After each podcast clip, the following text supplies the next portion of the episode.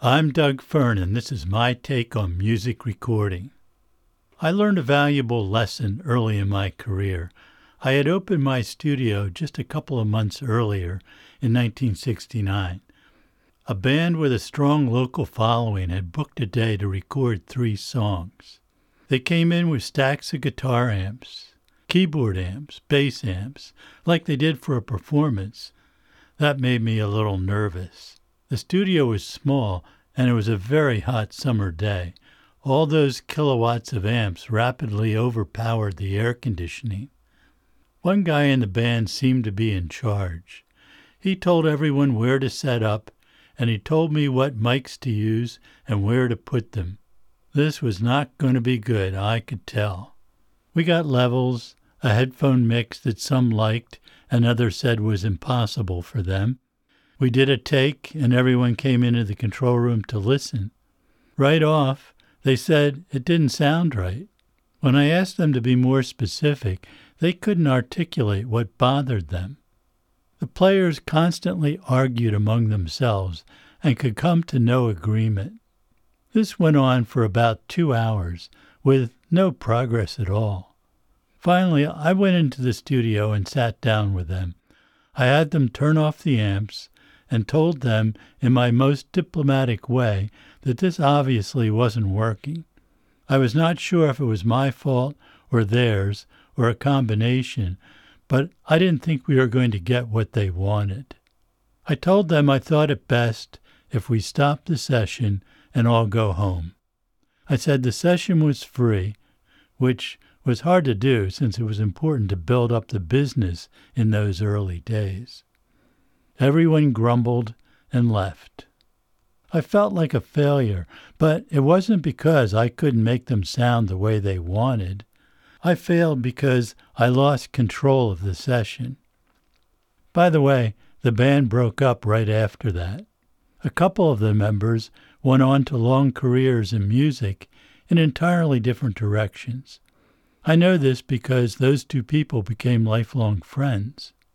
The lesson I learned was to evaluate the potential for a terrible session and, if necessary, turn down the booking. Had I met them beforehand, we might have solved some of the problems. Or I might have done what I have done occasionally during the pre booking conversation. I would have told them that it didn't seem like a good fit for me and my studio. Sometimes I told players that I thought they weren't ready for recording and to play for a while before attempting it. That made some mad, but others seemed relieved. Often they booked time a year or two later and had a much better session than they might have had earlier. I never had another session that I had to stop and send everyone home. That was because I learned to avoid those situations that had a high potential for disaster. Or I knew how to convince them that there was a better way than what they wanted to do. Most sessions will be fun, productive, and everyone will be satisfied. But getting to that point takes some work on your part. Many of the highly successful recording engineers and producers I have encountered in my career seem to share some personality traits. For one thing, they are comfortable working with and being around the spectrum of human personalities. They genuinely like people and respect whoever they are dealing with, whether they are a music megastar or the guy delivering lunch. They tend to be outgoing and exude competence in everything they do. Of course, they are also very good at translating the music performance into an effective recording. Some are just born people persons, but a significant percentage of them are introverts at heart. Despite their introversion, they have mastered the skills of human interaction that help get the most out of the performers while maintaining a relaxed atmosphere in the studio. And I suspect they had to do some work to achieve that in charge yet easygoing persona. I'm not a psychologist, so this is my layman's perspective on what is going on here. I think if you want to improve your interpersonal skills, you might start by focusing some energy towards improving your sense of empathy with others. I have an intrinsic ability to see, hear, and feel as others do, which is often a burden, but helpful in the studio. On an intellectual level, you might attempt to understand the other person's relationship with the music they perform, or the anxieties and insecurities about their music. What inspires them? What terrifies them? And why? Anxious, stressed out people will have a difficult time performing at their best. So, part of your job is to make the process less stressful for them. Of course, how you do this must be different for every person you are dealing with.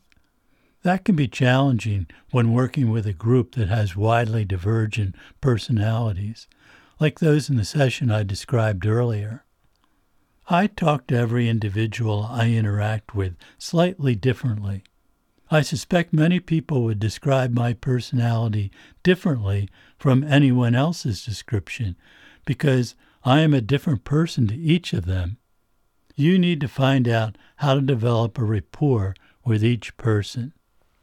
One thing I learned early was that everyone deserves respect, no matter how difficult they may be to work with. You may thoroughly dislike someone you are forced to work with, or you may not like their music or their interpretation, but their approach is not yours to judge. Your job is to make good recordings, and raising the tension level in a session is not going to help.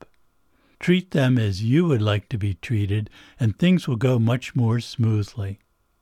Often, difficult people act the way they do because they are insecure or intimidated by the studio environment. They may view the recording session as a huge leap forward in their career, where in reality it might only be a small next step. Or a bad previous experience in recording may be influencing how they feel about this recording session. It's not always effective, but often you can win them over just by being nice and helping them to overcome the source of their discomfort.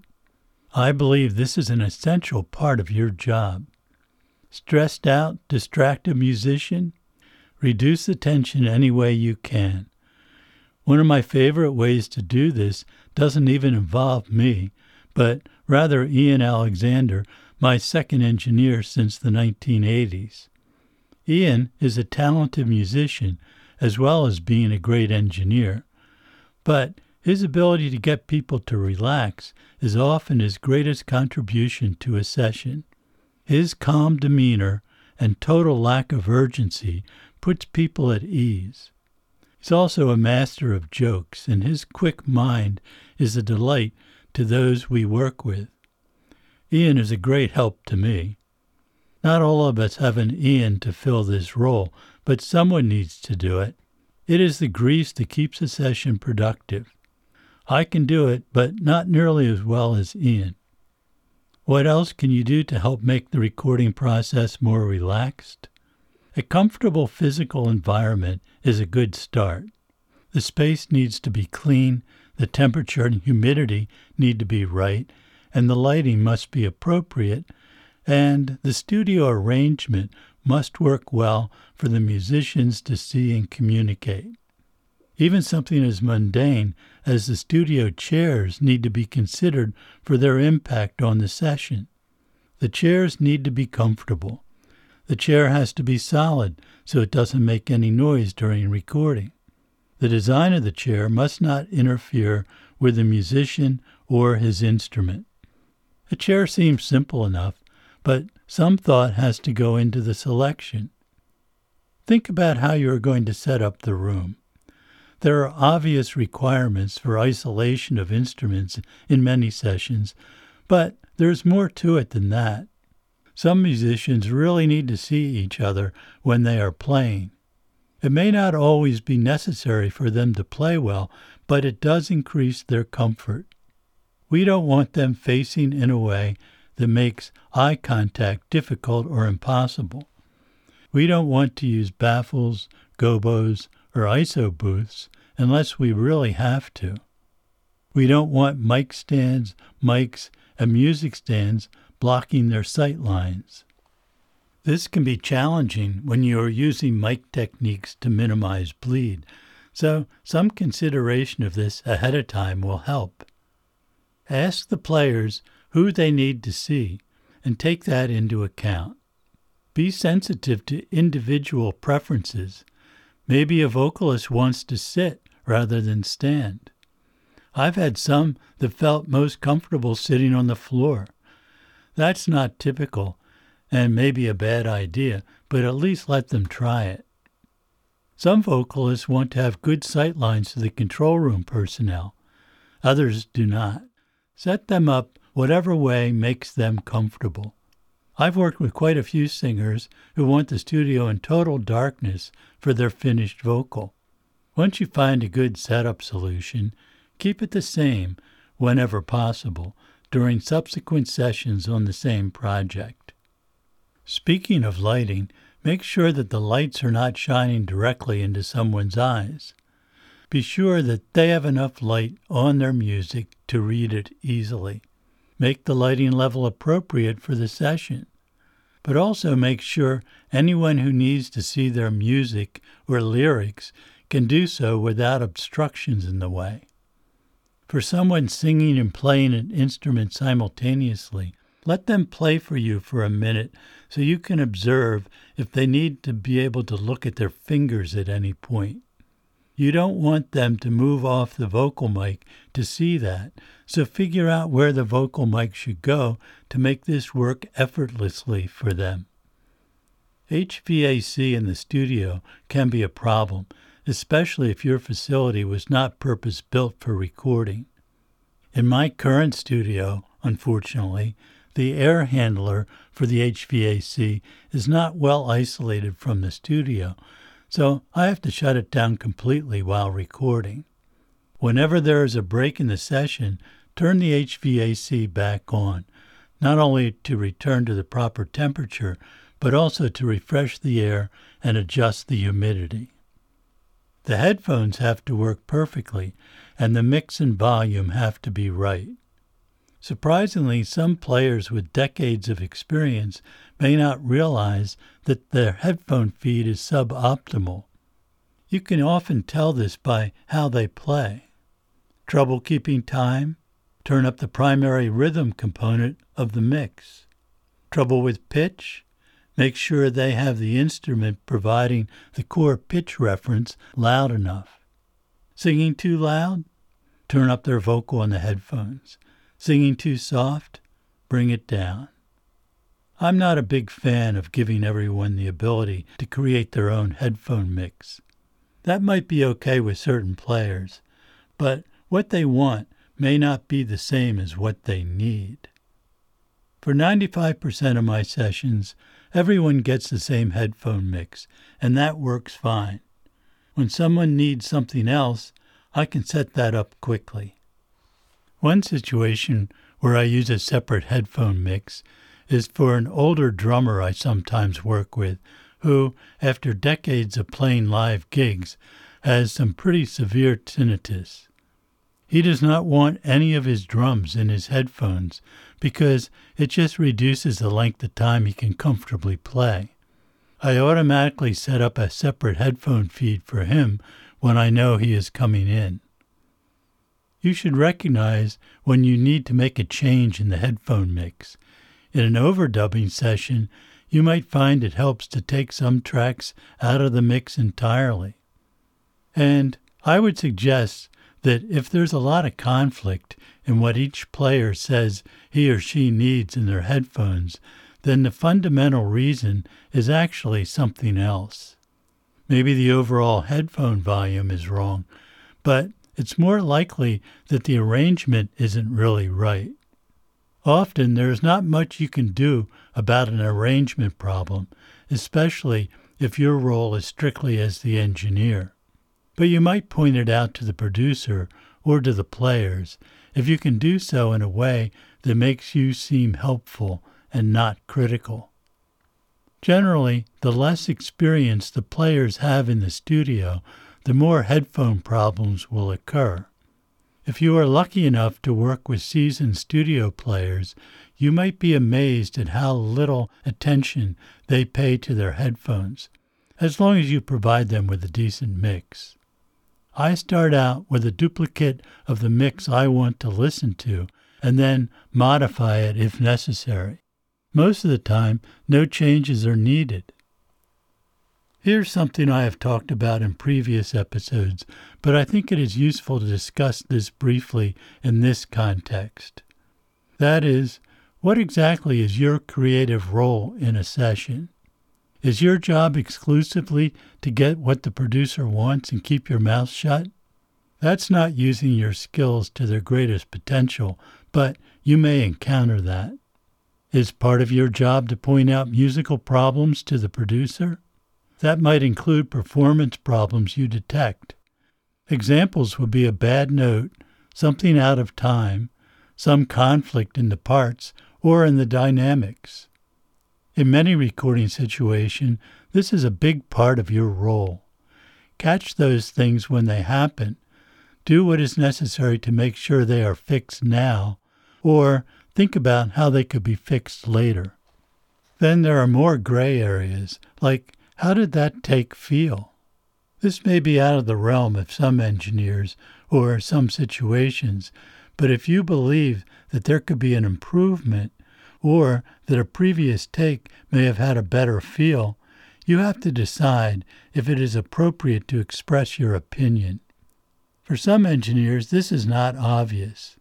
An engineer may be totally focused on the details and miss the overall picture. Maybe he can practice and learn to listen with his heart as well as his brain. Even more extreme may be your insight into the arrangement or structure of the song. You have to weigh how this is going to be perceived and if it is worth potentially throwing the session into chaos. You better feel really confident before you say anything. Of course, if you are acting as the producer, then that kind of creative direction would be entirely appropriate. Just make sure you don't cause more problems than you solve. The studio can be a place where everyone can experiment and stretch their abilities to the limit. A performer in the studio only has to get it right once, and that result could be amazing. As an engineer, if you have the luxury of time, try some things you have thought about but never attempted. I will only give you one example, but there are endless ways you can use your creativity. If you are recording vocals, try something out of your everyday practice, like keep the vocalist farther from the mic than you usually would, or closer, or use a mic you would never think of as a vocal mic for a different sound. Try recording the vocal in stereo, or in a different acoustic environment in the facility. Half the time you will say, Well, that doesn't help, but sometimes you will come up with something perfect for the song. And you will have another tool at your disposal for use in a similar situation at a future session. Just make sure whatever you do serves the music. Never be afraid to admit your experiment was a bad idea even if it doesn't do what you wanted, you have learned something. That's just one simple experiment. A good engineer is always thinking about how they could do something better or just differently. Sometimes that is for solving a problem, but it could also be an attempt to create a new sound. With a wide variety of tools available to you, the prospects are limitless. Be a pioneer and see if it works. If it doesn't work, maybe it will suggest another approach or give you a technique to try in a different situation. In most sessions, we do not have the time and or the client does not have the money or time for this type of experimentation. But there are lots of scenarios where you can set up a second or third mic and record them on different tracks so you can keep the session flowing along and still have some options later. This requires some forethought and preparation. Sometimes a traditional way of recording is still best. Your wildly creative idea may be totally inappropriate for the style of music. Be sensitive to performer fatigue. You or the artist may want to push on and record take after take, but you need to recognize when the performance is suffering. Getting every note perfect when the performer is beat usually does not result in the best final product. Knowing when to take a break is another part of your job, even if it is just a suggestion or posed as a question. Often the musicians will be grateful for a break and come back and knock out the problem parts effortlessly. Other times they will feel they are on the verge of getting it right and they don't want to stop. They may be obsessed with perfection and suggesting that they take a break may stress them further, especially if they are trying to keep a complex set of performance nuances in mind. There is no clear cut answer in this case, so sometimes it is better to just let them try it. You should be thinking ahead about how you might resolve this down the road. For example, a player may struggle with a complex part, not want to stop, and eventually achieves a note perfect rendition. But it sounds mechanical and lacks inspiration while being technically correct. Regardless, you have the part correctly recorded, and perhaps, if it is a tracking session, it can be improved upon as an overdub. You will have to determine if this is a practical solution since bleed into the mics on various other instruments may create a problem replacing the part. But if you can easily replace the part later, it might be best just to move on. You will have a technically correct version preserved for reference. Sometimes that is as good as it's going to get, but more often, after a break or on a different day, the player may knock out the part which is not only technically perfect, but also has the right feel and attitude for the song. It's amazing how the unconscious mind may be resolving the problems in between sessions. Most musicians and engineers can only go a few hours of intense recording before needing a break. Sense when this is necessary. Sometimes the perfect time is obvious, like right after one song is done and before starting the next one. Or when a rhythm track is done and you are about to move on to overdubbing. Often it is not so clear cut, especially to the performers. If you're the producer on the session, this is a relatively easy decision. The break could be short, enough time to use the bathroom or refill the water bottle or coffee. For many people, being hungry is a stressor that they may not be aware of. This can have a serious impact on their ability to perform at their best. Find a logical time to break for lunch. I use the lunch here generically. It could be any time of the day or night. Thinking ahead will make this go more smoothly. Maybe an hour before the lunch break, perhaps during another short break, get a lunch order together. Order online if you can, and have lunch delivered if possible. Usually, by the time the food arrives, everyone will be enthusiastic about eating. I think it's best if you leave the studio to eat. Not only does this minimize the mess to clean up later, but the change of environment is good for everyone's head. At my studio, when the weather is nice, we can eat on a screened in porch. This is a great time for everyone to talk and get their mind off the pressure of recording. During any session, you have to think several steps ahead to make sure that you are ready for what comes next. You may be the person with the overall vision for the song, so what you do during the tracking session needs to take into account what will be added later. That several steps ahead concept is always useful to an engineer. I marvel at how some engineers were able to envision an entire song, mixed in everything, while working within the limitations of finite track counts in the old days. Back then, you often had to combine tracks as you went along, with no option to change the balance or tonality later. It wasn't always perfect, but many remarkable recordings were made with only four or eight tracks. Many years ago, when I was working on my instrument rating for my pilot's license, I had an instructor who was constantly asking me, What do you do next?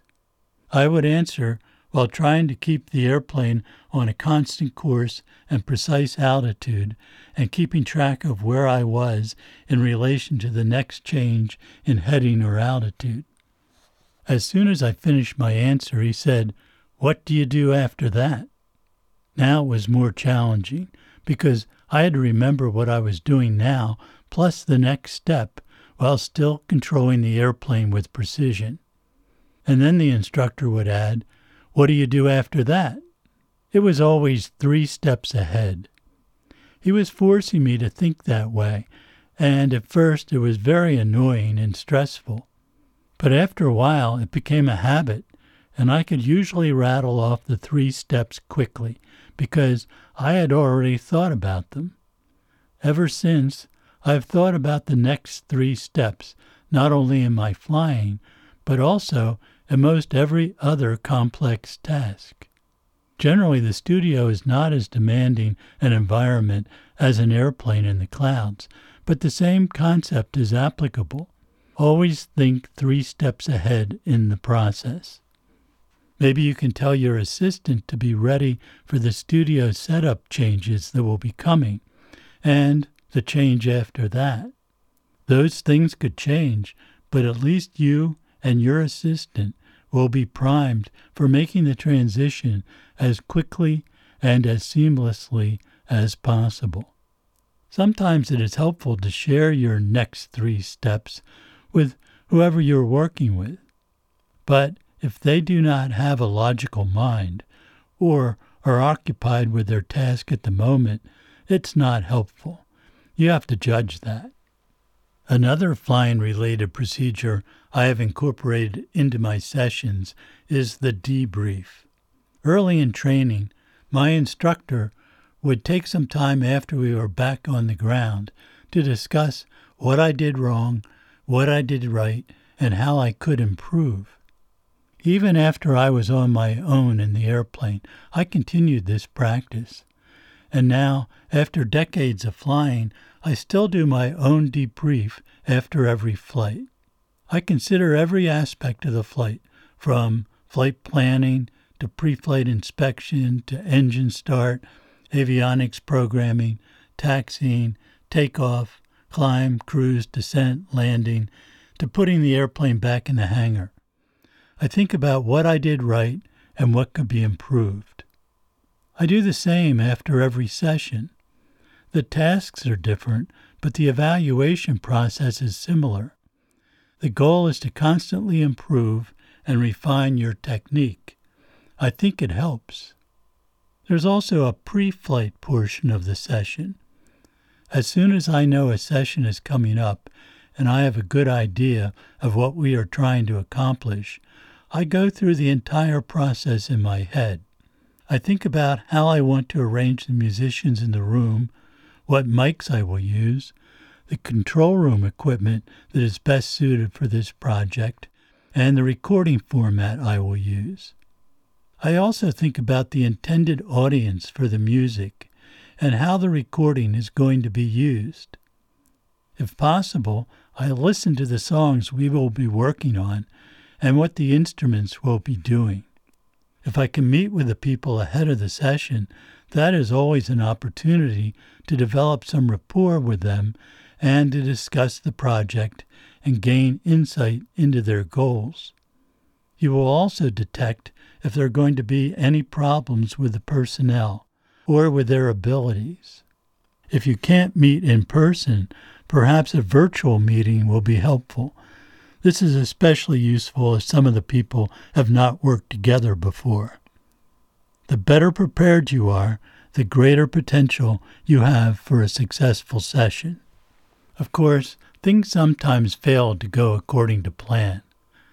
To continue the aviation analogy, no matter how much you have studied the weather for a flight, what you encounter is often not what was forecast. A pilot has to be ready to make changes to their plan, and this is often a difficult adjustment. But like anything, the more you do it, the more flexible you become, and making those changes will become more comfortable.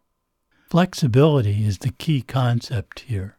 Do not let yourself rigidly follow your original plan if circumstances demand a change in direction.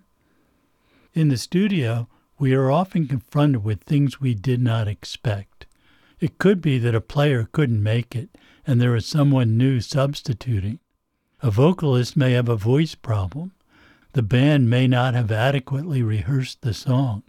An instrument or guitar amp may have a problem. Maybe external circumstances are affecting one or more players and they have trouble performing. A piece of your equipment may fail. The list is endless. Whatever problems arise, you have to be ready to deal with them. For technical problems on either side of the glass, offer solutions. Redundancy is your friend. Avoid as many single point of failure items as you can. Be ready to make substitutions and make them transparent to everyone. When I go to a performance, no matter what kind it is, I don't want to be aware of the mechanics involved. I don't want to see extraneous people on stage changing out a cable or tuning a guitar. I don't want to be aware of the changes between scenes. In a movie or video production, I never want to be aware of the mechanics of the production. Well, maybe if I am analyzing what they are doing to help me improve my own video production, but what I want to experience is the magic of a seamless production. Go to a Broadway show and contemplate later that the dozens of unseen people backstage were able to make the experience entirely in service to the story without any awareness you might have in the mechanics. Your recording should be like that too. A listener should never be aware of the things you do. Your job is to create the perfect experience for the listener, who should be totally unaware of all the backstage work. You can apply that to a session, too. Make the mechanics invisible to the performers. Everything should be ready to go and in place even before the musicians are thinking about what's next. This isn't always possible, but it's a worthy goal. Not only does this save time, but it reduces the stress level for everyone involved, including you. These transitions should be so smooth that no one even stops to marvel or thank you. It's transparent to everyone you work with, and that's part of your job.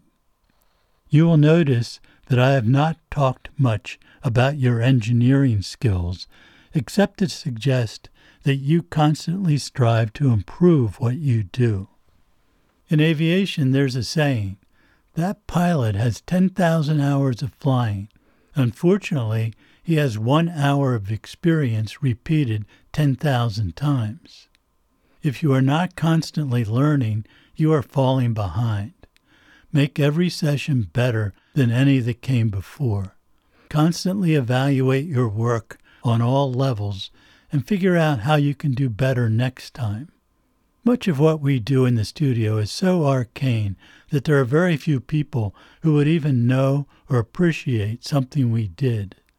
The detail that might please you is probably going to be missed by 99% of the people who will ultimately listen to the recording. Even the performers are likely to miss most of those things.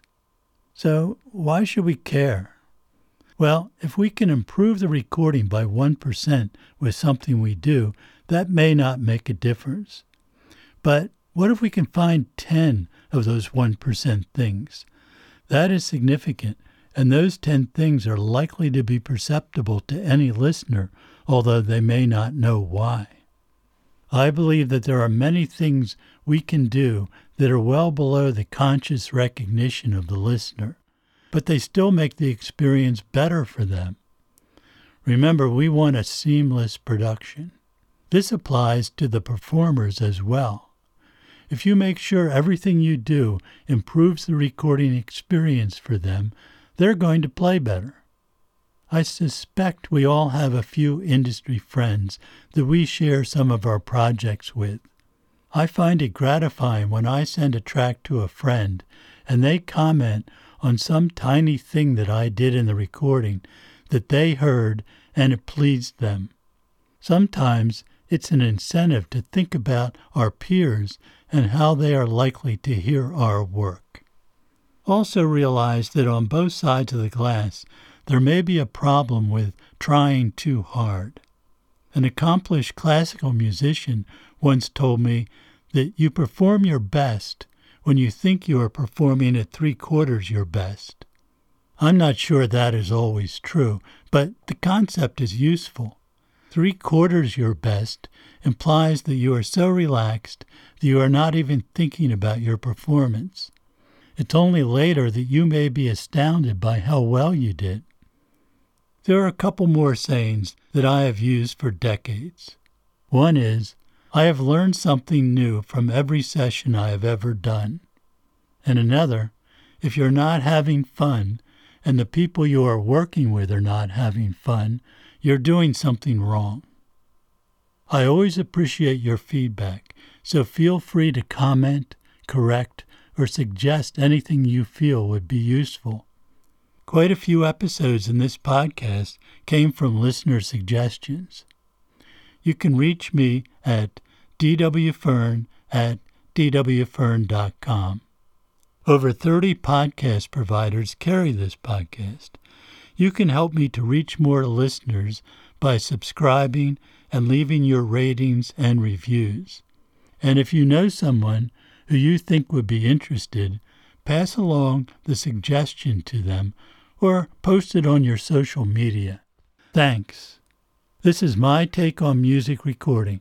I'm Doug Fearn. See you next time.